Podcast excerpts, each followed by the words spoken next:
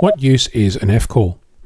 Recently, I had the opportunity to participate in a contest that was specifically set up for QRP, that is, 5 watts or less. There was an hour for digital modes, including Morse, but I don't yet speak that, so I sat tight for the second hour, for phone. This particular contest was a single band only contest, 80 metres.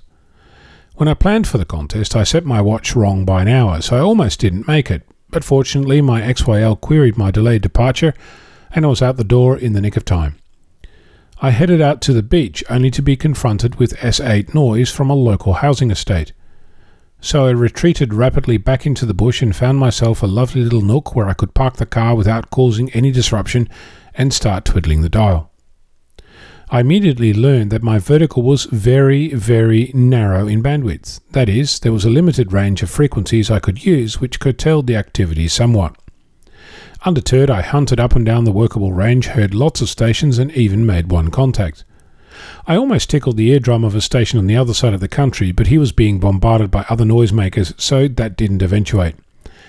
I got my eardrums belted by some locals who hadn't heard that it was a QRP contest, but all in all, there was lots of fun to be had. My take home was that I should prepare better. I should have scouted a location earlier, used a more suitable antenna, and considered if the locals would be pulling out of a side road, shining their headlights on me parked in the bush on a continuous rotation. The contest was easy to do. It reminded me that prior planning prevents piss poor performance and that I should really think about a better way to log contacts on the road in a contest situation. So every outing is a learning opportunity. If you don't think back about the experience, how do you go about learning from it? I'm Onno Victor Kilo 6 Foxtrot Lima Alpha Bravo.